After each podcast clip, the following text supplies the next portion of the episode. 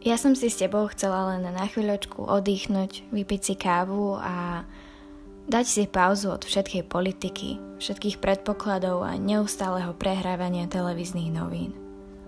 Pozrieť sa na to z pohľadu mladého človeka, ktorému jednoducho chýba sloboda.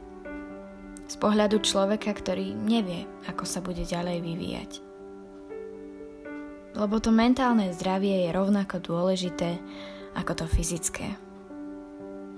Tak pokecajme, je toho veľa. Keď sa teda na chvíľku bavíme o karanténnych výzoroch a nových nespoznaných častí nás, objavených počas lockdownu, tak tu je moja. Väčšinu času som v drdole. Vyzerám len ako taká múmia. Iba sa tak presúvam z obývačky do kuchyne a naspäť. Inokedy som zasplná nápadov – Aká som šťastná, že mám konečne čas na tie svoje kučery. Na všetky tie veľké sny, ktoré tak hlboko ukrývam a pomaly nachádzam. Na všetko to vo mne, čo tak veľmi dlho kričalo a chcelo prehovoriť. Tak teda prehováram. Neviem, či zmysluplne, ale ver, že s láskou. Neviem, či si dnes cvičila, ale ja nie. A včera hej, mala som totiž chuť sa trošku hýbať. Ale je v pohode, ak ty nie. Globálna pandémia predsa nie je súťaž v produktivite. Ja som na teba hrdá, ako to zvládaš.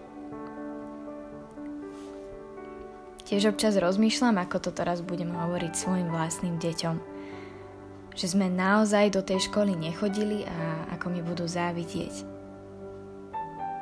A ja budem odpovedať, ako by som sa nevrátila. Že je skvelé, že každý deň môžu vidieť svojich priateľov a že sa nemusia báť chodiť na návštevu k svojim starým rodičom. Že je skvelé, že môžu cestovať do iného okresu, či dokonca až za hranice. A ako som si slúbila, že isté veci už nechcem brať tak ako dovtedy. Nevďačne.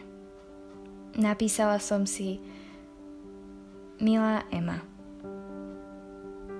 Nech ti už nikdy nie je obyčajné objatie a náhodný úsmev na ulici ľahostajný. Nech už nikdy nepieš tú poobednú kávu na námestí s kamoškami, popri tom, ako preberáte každú vašu tohto mesačnú depku ako samozrejmosť. Nech ti je toto znamením spievať celého tvojho srdca na tej piatkovej párty ešte hlasnejšie. A nech už nikdy nepodceňuješ naše zdravie a hodnotu tých pravých vecí, ktoré práve nie sú veci. No a nakoniec poviem, ako bolo dôležité v tej dobe využiť situáciu. Ako sme sa naraz museli hľadať v tomto stále nekončiacom sa boji. Ako maturanti nezažili to práve lúčenie sa so strednou a ako matky niekedy nezvládli deň bez aspoň jedného poháru vína. A pomedzi všetky tie dni strávené len v pyžame bola krása. Krása v odomknutí niečoho, čo sme ani netušili, že tam je. Krása v učení sa o sebe, o ľuďoch. Ako niečo naozaj robíme len preto, aby na nás bol niekto hrdý. A čo nás každé ráno núti postaviť sa z postele. A ak ešte budeš zavretá doma, v hlave alebo v okrese,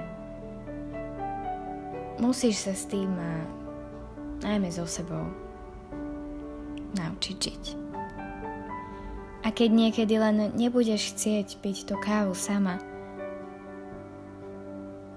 príď sem a vypijeme ju spolu. Lebo nikdy nie si sama.